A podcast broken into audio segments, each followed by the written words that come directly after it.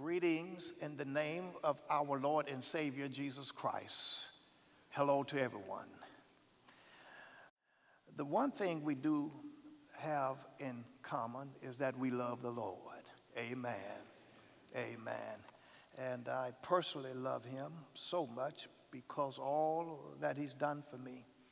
God is a good God. God is a marvelous God. And I often say in my daily activities, I, I will not apologize for being sanctified.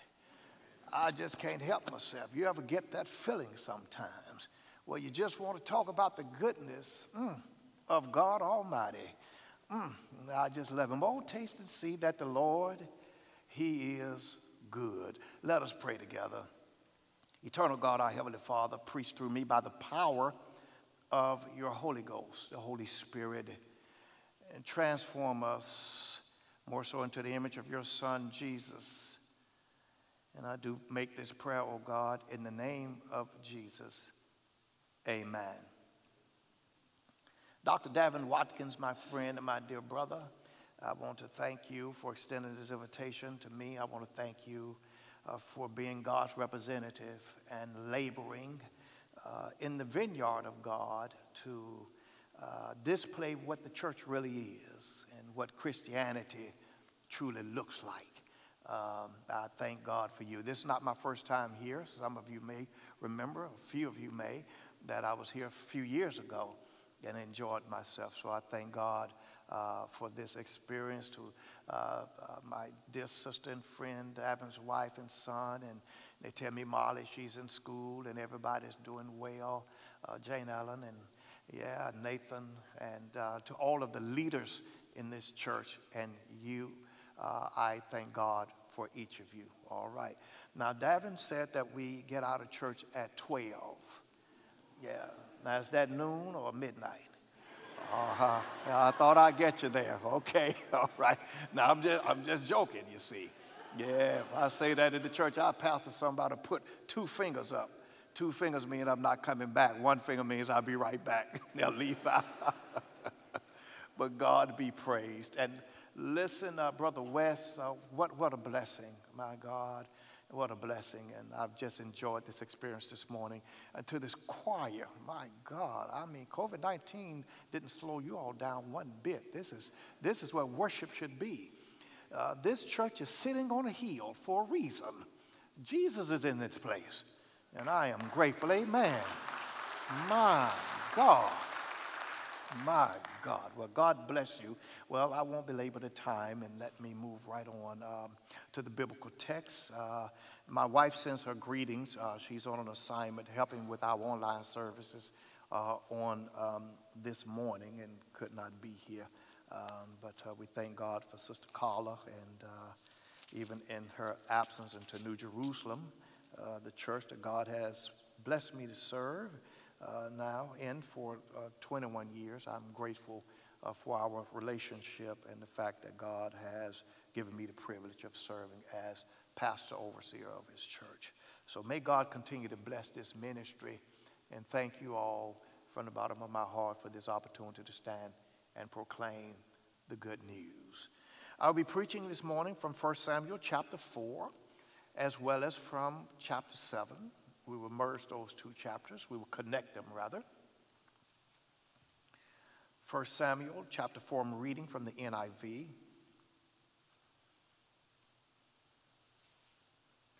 I will begin reading this morning uh, at verse 17. I'll conclude at verse 22, which is the end of the chapter of chapter 4.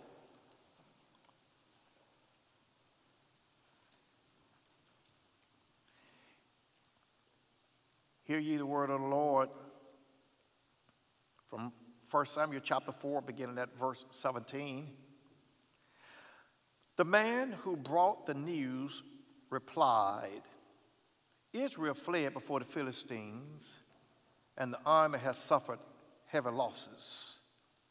Also, your two sons, Hophni and Phinehas, are dead, and the ark of God has been captured.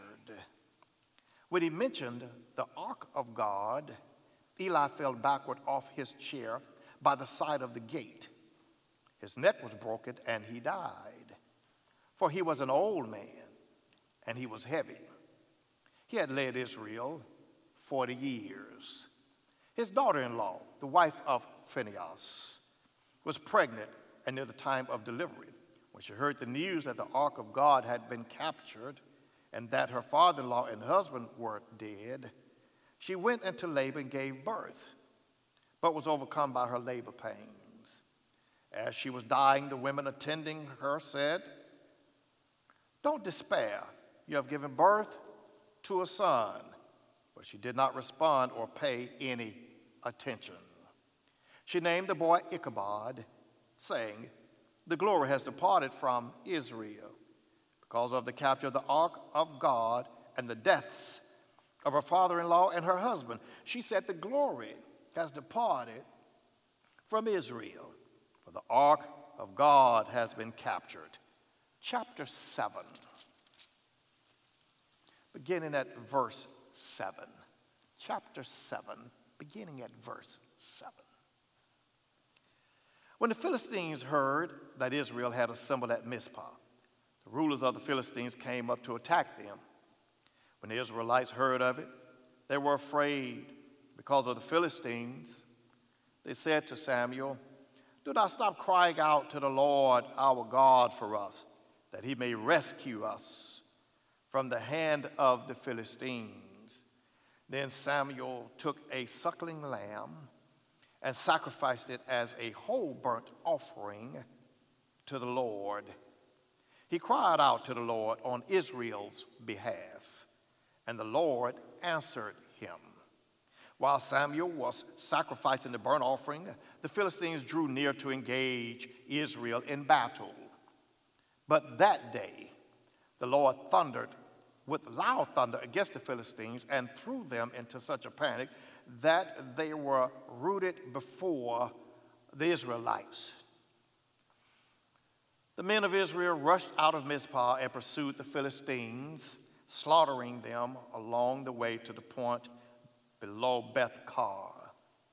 Then Samuel took a stone and set it up between Mizpah and Shen and named it Ebenezer saying, Thus far, the Lord has helped us.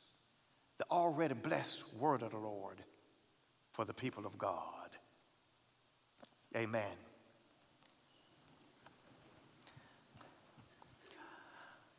I want to talk about from Ichabod to Ebenezer.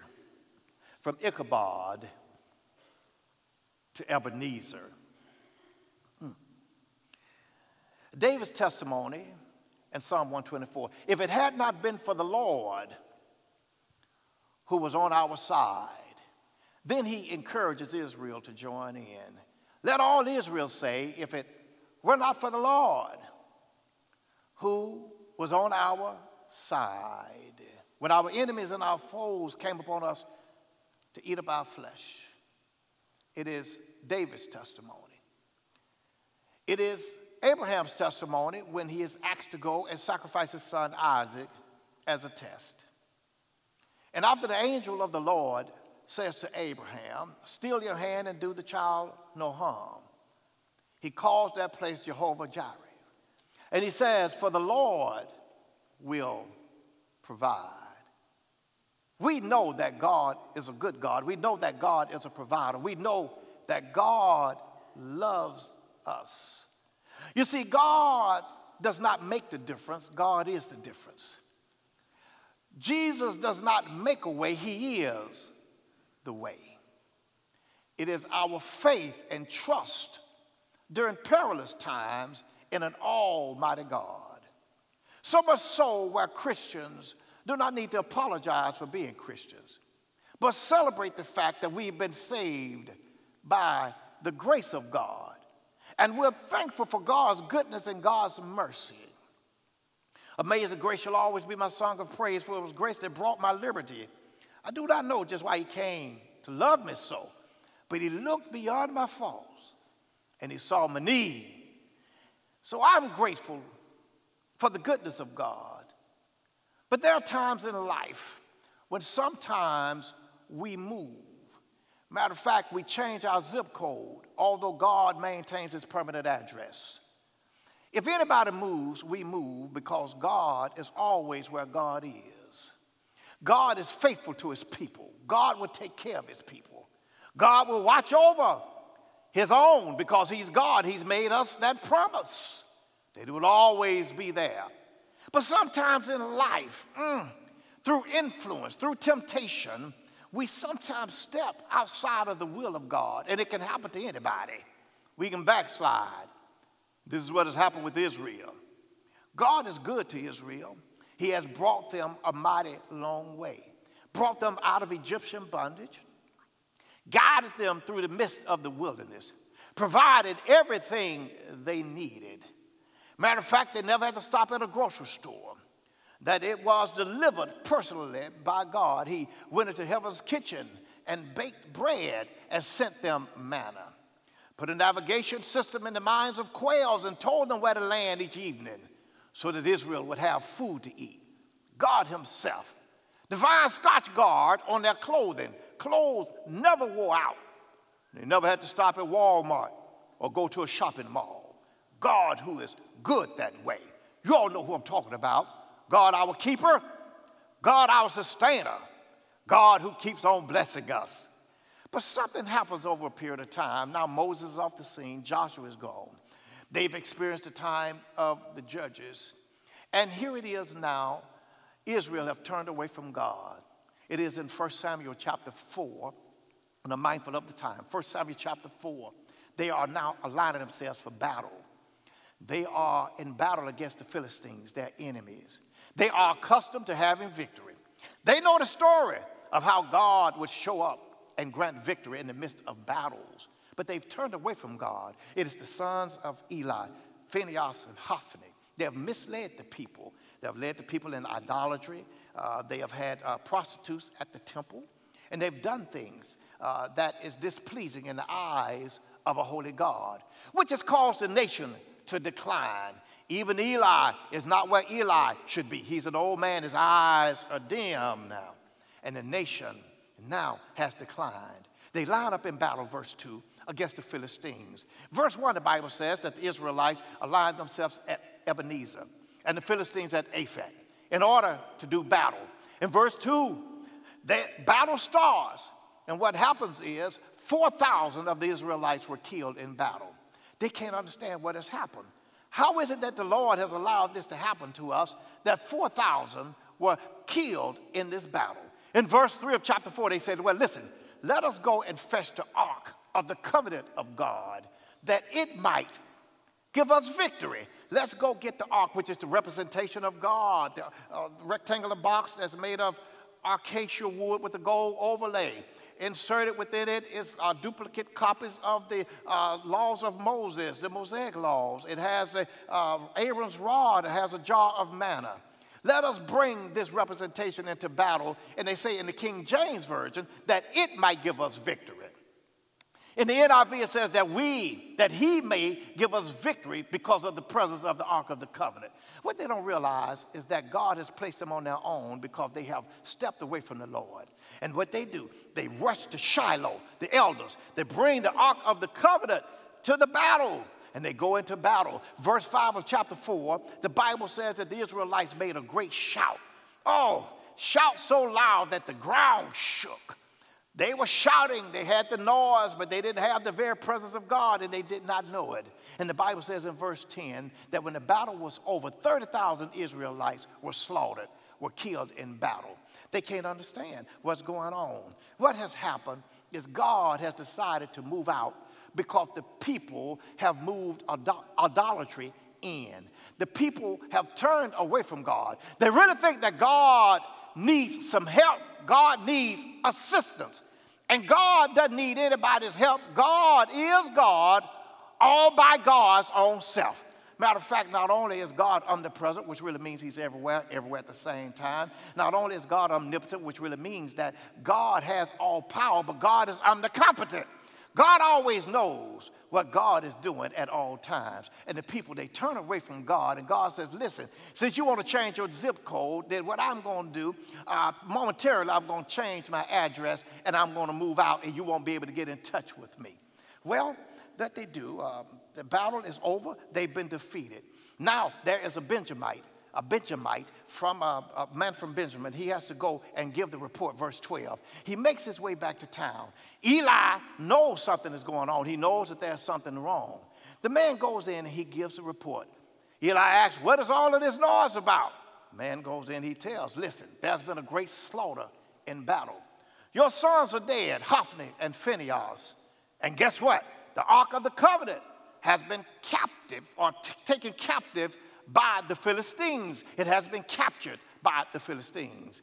Eli, hearing this, and the Bible says he was an old man and very heavy, he fell from the back of his chair and he broke his neck and he died. After that event, something else is going on. Phinehas' wife is about to give birth. She's giving birth to her. She went, goes into labor. She's about to give birth. Now she hears the fact that her father in law is dead. Her husband was killed in battle. The Ark of the Covenant has been captured. And as she was giving birth, she gave birth to a son, and she named that child, according to the Bible, verse 12 of chapter 4, Ichabod, for she said, The glory of the Lord has departed from Israel. Verse 22, she named that child Ichabod because the glory has departed from Israel. What do you do when the glory departs? What do you do when God moves out? Because whenever God moves out, trouble is going to move in. I submit unto us today that God is our answer, God is our solution, and God is our help. And what has happened now with the Israelites, they can't say like David said in Psalm 121, I will lift up my eyes unto the hills from whence cometh my help. My help comes from the Lord which made heaven and earth. Because they don't have any help anymore, because God has packed up and God has moved. And what they're doing, they're experiencing what David experienced in Psalm 30 and 7 when David became arrogant and said, In my prosperity I shall not be moved. And God moved out, and David had to state and testify in uh, Psalm 30 in verse 7 that you turn from me, Lord. You turn and hid your face from me, and I was troubled. Or is it like Isaiah 54 and 7 when the Lord says, For a brief moment I abandon you, but with deep compassion I will bring you back again. It is God who decides that if we don't want God, God says, Let me allow you to make it on your own without me. I want to say to the church this morning that I need God. I want God. I love God and I need God to guide me.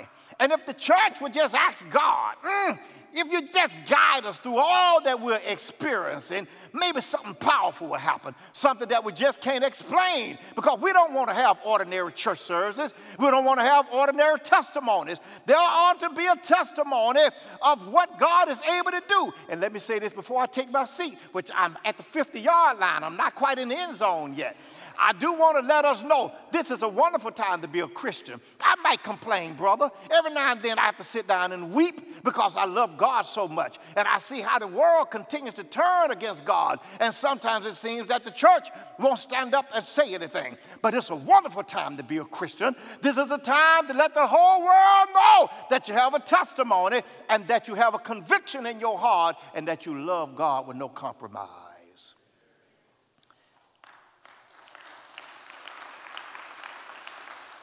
Where the glory departs, and let me go ahead and run the 100 yard dash now. The glory departs from Israel, which means they have no protection, which means they have no power, which means there will be no blessings because God has stepped away from them because they have stepped away from God. And I pray that the church will stand. I pray that the church will unite. I pray that the church will be that awesome display of God's presence God's character so that the world, and matter of fact, if we don't do anything, who will? And that's the great question for the church.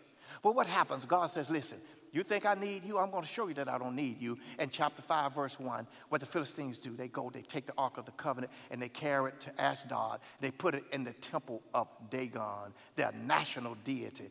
So they're saying, listen, we defeated the Israelites. Now we're going to let our God the God of the Philistines. Defeat the God of the Israelites. And they take it into the house of Dagon, who is really a merman, uh, the head of a man, bearded man with the body of a fish. And he's supposed to be the God of fertility. Uh, Dagon, which perhaps uh, is derived from the word grain, but Dagon. And they line these two deities up. And what you have, uh, you have a universal God uh, versus a territorial God. And so, what they do in verse 2, they put the Ark of the Covenant in the temple and they walk away, close the doors up, and they leave God's representation, the Ark of the Covenant, in the temple all night long. God is letting Israel know, I don't need you, I'm God all by myself. Verse 3, they come back and they check to see what happened overnight. When they get back, something has happened. Dagon has fallen on his face before the Ark of the Covenant of God. Dagon is sending a message to the people. He's letting the Philistines know if you really know who, good, who God is and how good He is, you'll fall down and you'll worship God. You know, that's the way I approach God because I'm afraid now that their God is so common to people. In other words, people become so common with God that they lose uh, the sacredness of how to approach God. 21 years I've been preaching, and every Sunday morning when I make it to the pulpit, I am shaking and trembling in my shoes, praying to God, Will you help me preach? It doesn't matter that I've been preaching almost 25 years because I still can't get it right. Matter of fact, if the Holy Ghost doesn't show up in this pulpit, you all don't want to hear Reginald Calvert just talk about a whole bunch of stuff that doesn't matter, but I still need the Lord. I'm not common with him. He's sacred. God is holy, and I approach him in such a way where I'm always on my face. They come in and they take Dagon, put him back in place. Because they think this is a coincidence. Oh no, this is not a coincidence.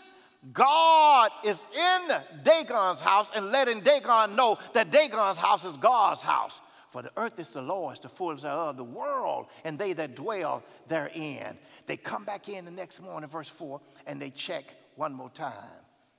When they get in the next morning, Dagon is on his face, but God has broken off his head, God has broken off his hands, and God is sending a message to the people in the territory of Ashdod He's letting them know this, what you're worshiping, has no power because I've disconnected his hands. Matter of fact, he can't make any decisions because I've disconnected his head. But I want us to know that we serve a God who knows what he's doing because he's God before before. He's God who is after after. So much so that God can talk about things before they happen as though it has already happened. He was wounded for our transgressions, bruised for our iniquities. The chastisement of our peace was upon him. And by stripes, we're healed. But Jesus is not dead yet. But God is speaking as though Jesus has already died chronologically, but kairotically. In the mind of God, Jesus has already bore the cross. And so God always knows what God is doing. And God is saying, listen, I am God all by myself. And the Bible says something interesting in verse 6. Although Dagon's hands have been broken off, the Bible says, but the hand of the Lord was heavy against the people of Ashdod. God moved. God afflicted them with emeralds. God afflicted them with tumors. And the people said in verse 7 of chapter 5, the ark can't dwell with us. Let's get it out of here. It's not meant for us. It's meant for the people of God. I do want to let you know that God has blessed you with something that's meant for you. At the point in time you were healed with the Holy, uh, you were filled with the Holy Ghost. It's meant for you. The day you were saved is meant for you. The day you are sanctified is meant for you. Not meant for other people, it's meant for you. And although it may be meant for other people, I'm saying God specifically did something in your life. And whether or not other people are saved, it doesn't matter to me. I know that I'm saved. I know that I'm sanctified. I know that I'm satisfied with the Lord God Almighty. Well, they have to take the Ark of the Covenant and they have to move it on out of that place. Chapter 7, verse 1. Give me five minutes. I'm going to try to pull this together real quick. Chapter 7, verse 1. What they do, they uh, take it to Kiriath Jearim and uh, they put it in the house of Abinadab. They take his son Eleazar and they consecrate him. And they say, We want you to keep the ark of the covenant of God. Treat it the way it is supposed to be treated. Care for it the way it is supposed to be cared for. And the Bible says in verse 2 that the ark remained there for 20 years, and the people of Israel cried unto the Lord. Well, in verse 3, Samuel says, Let us have a talk because Eli is dead. Now Samuel steps up. Samuel says this If you are, if, if, if you are returning to the Lord, put away the foreign gods and the Baals, and return to the Lord with all your heart and serve him only. Don't serve anybody else. Well, the people in verse 4 decide, yes, this is exactly what we're going to do. We're going to put everything away and we're going to serve the Lord and serve him only. Verse 5, it is Samuel who says, Listen, I want you to meet me at Mizpah. Come to Mizpah and let us get together, and I want to give you some instructions there. When they come to Mizpah, this very special and unique place, Mizpah, this place uh, of separation, this place of repentance. It is a place of separation, a place of repentance. Genesis chapter 31 and verse 49, this is where Laban and Jacob met. They've been tricking one another. Laban tricked Jacob, Jacob tricked Laban. Laban is after Jacob, but they come there and uh, they make this agreement together that let's settle all of this. 31 and 49, may the Lord watch in between me and thee while we're absent one from another. Mizpah, this place of separation and repentance, there ought to be a place that we visit, a place that we can go that gets us away from everything. Separation, repentance, that we know not only who we are, but we know whose we are.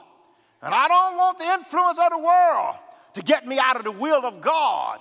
I want my light to shine, so shine before men, humanity, that they will see my good works and glorify my Father who is in heaven. I believe this is the call of every Christian now. I know it's a difficult time. I know we're going through a lot. But this is the time to let your light shine. Life is not going to always be easy. As a matter of fact, we've had it so good. We could uh, come to church, no trouble, do what worship when we feel like worshiping. But now we are dealing with some things. We have a plague upon the earth now. We have to be careful with where we go. We have to really think about and make decisions each day of how we're going to do everything. But it, what it does for me, it helps me to more so appreciate God because I love God that way. I would never, never worship the way I used to worship, although I worship God with all my heart, soul, mind, and strength. But it has carried me to another level to appreciate the freedom, to appreciate the liberty in the church, to be able to hug my brothers and sisters, this is a wonderful time to be a Christian, to stand and bring people together in a time where we are most divided, where the church has the opportunity to spread the love of the gospel because God is love. Yes, He is. All right, all right, all right. Okay, now I need to run now. I need to run. Let me run through in about three minutes because it's almost 12 o'clock. I know what happens at 12 o'clock. I know it's time to eat at 12. Let's get out of here at 12. Now, we don't need this long-winded preacher up in here It's going to keep us in here to 12:30. Davin has us out of here. All right, let me press on. Well, they return unto the Lord because this is what uh, Samuel says. They put everything away in verse 4, and then uh, uh, and then in verse 5, here they are there at Mizpah, and then at verse 6, they take water and they pour it out. Mm, they pour it out as they're pouring out their heart before God. If y'all just bear with me, just give me a minute. They pour out their hearts before God. St. Augustine, thou hast made us for thyself, O God, and our heart is restless until it finds rest in thee. They take their hearts and they pour it out before God. I have to take and bring myself before God empty, broken. I need you to make me. Because the great tragedy, of, this check, of, of this text is not so much that they walked away from God and they abandoned God and God abandoned them, but the great tragedy would be if God would not return and hear their prayer. We've done many things, we've been many places, and you can't hold things against yourself. Mistakes that you've made, places you've been, things that you've done. That's not the great tragedy. I think about David in uh, 2 Samuel chapter 11. He commits an awful sin. And it is a tragedy. But the greater tragedy would be if he didn't write Psalm 51 Create in me a clean heart, renew within me a right spirit. And it's all right to show up at Mizpah. It's okay to confess our sins. We've sinned against you. And I think this is a time where, they need, where there needs to be confession because so much has changed in this world now. Where things that God stands against, people stand for. But I still stand with the Bible because I know I've sinned and I've come short. That's what the Bible says. For all have sinned and come short of the glory of God. All we like sheep have gone astray. And so I stand right now. Nothing in my hand I bring, simply to the cross I cling. Well, what they say is this, verse 7, and I'll be done in two minutes. Verse 7. Uh, the Philistines hear about them being at Mizpah, and they come in to attack them. Verse 8. Cry unto the Lord, Samuel. Cry unto the Lord for us. Don't stop crying and calling to the Lord that he might give us victory. Now they're where God wants them to be. Because in chapter 4, verse 3, they brought the Ark of the Covenant and said, It might give us victory, the representation. Now, here they are in chapter 7, verse 8, that God, the reality, the substance, He will grant us victory. And so, what Samuel does, he takes and he, uh, he, he sacrifices a suckling lamb. And then in verse 10, the Bible says, As he was making the sacrifice, it is the Philistines who came up against the Israelites. And, but Lord intervened for them. And the Lord caused a clap of thunder that threw the Philistines into a panic.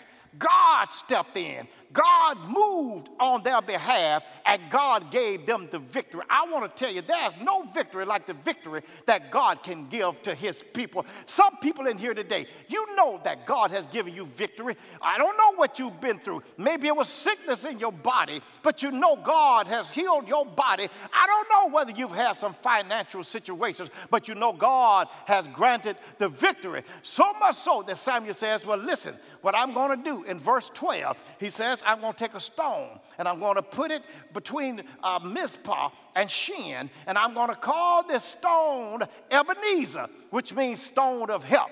And he gives a testimony. For thus far, the Lord has helped us. I've got to get out of here now. I'm on my way to my seat. I've got to ask a question before I leave here because I believe that there are some sanctified folk up in this house today. I need to ask Has the Lord helped anybody thus far? Regardless of what's going on in your life, what's going on in this world, is there anybody that God has sustained thus far? Don't know whether your job is going to lay you off. Don't know what's going to happen tomorrow, but thus far, the Lord has sustained you. Is there anybody in here who can testify that the Lord is still keeping them? Don't fool me in here today. There ought to be somebody who knows of the goodness of God. Hallelujah. Now, that's all I needed. Now, I got to go. But let me tell you that uh, this testimony that Samuel gave thus far was a time sensitive testimony. But let me give you some eternal news. There is one who is greater than the Ebenezer experience, the thus far experience. And I can hear the angel saying to Mary, and his name shall be called Emmanuel, which being interpreted, God with us. And I don't know about you today, but I'm glad, hallelujah, that God is with us. And I'm glad that regardless of what the world may do, but I know that we serve a God who said, I would never leave you and I would never forsake you. And he made his way down through 40 and two generations. And he showed up in a little town called Bethlehem of Judea, walked the dusty roads of Galilee for 30 and three long years. Anybody in here knows who I'm talking about. His name is Jesus. I'm talking about Mary's baby. I'm talking about God's only begotten son.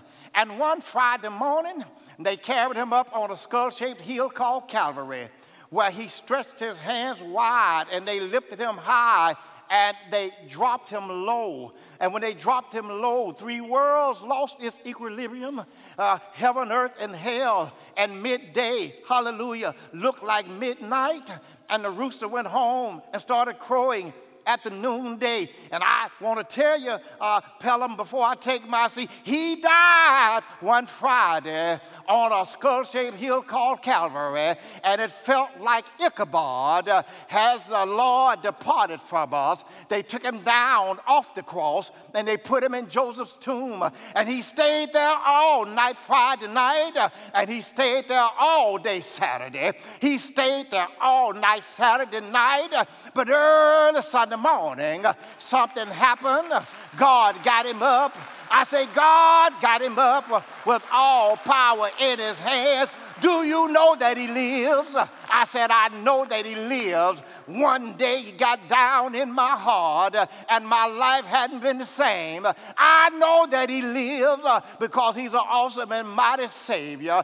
I know that he lives uh, because God sent an escort service to pick him up, and God didn't send a limousine, and God didn't send a Cadillac, but God sent a cloud, and Jesus stepped on that cloud and made his way back to the celestial shores of heaven and is seated at the right hand of God. But that's not how the story ends. One of these old days, I said, one of these old days, he's coming back again. I said, he's coming back again. And when he comes back again, every knee shall bow and every tongue shall confess that Jesus Christ is Lord. But I have one problem this morning. I can't wait that long. I've got to talk about it right now because I just want to tell the Lord who's been so good to me. Thank you, Lord. Thank you, Lord, for saving my soul. Anybody, is there somebody who knows how God has turned your life around? Thank you, Lord. Thank you, Lord, for putting my feet on solid ground. Is there anybody who knows that the Lord will turn your life around? Thank you, Lord. Thank you, Lord, for sending your son in my life. Is there anybody who ever had an experience of darkness, but you know now that Jesus is the light of the world? Can somebody in here, anybody in here, just tell the Lord, thank you today? Thank you, Lord in the midst of COVID. Thank you, Lord, in the midst of division. Thank you, Lord.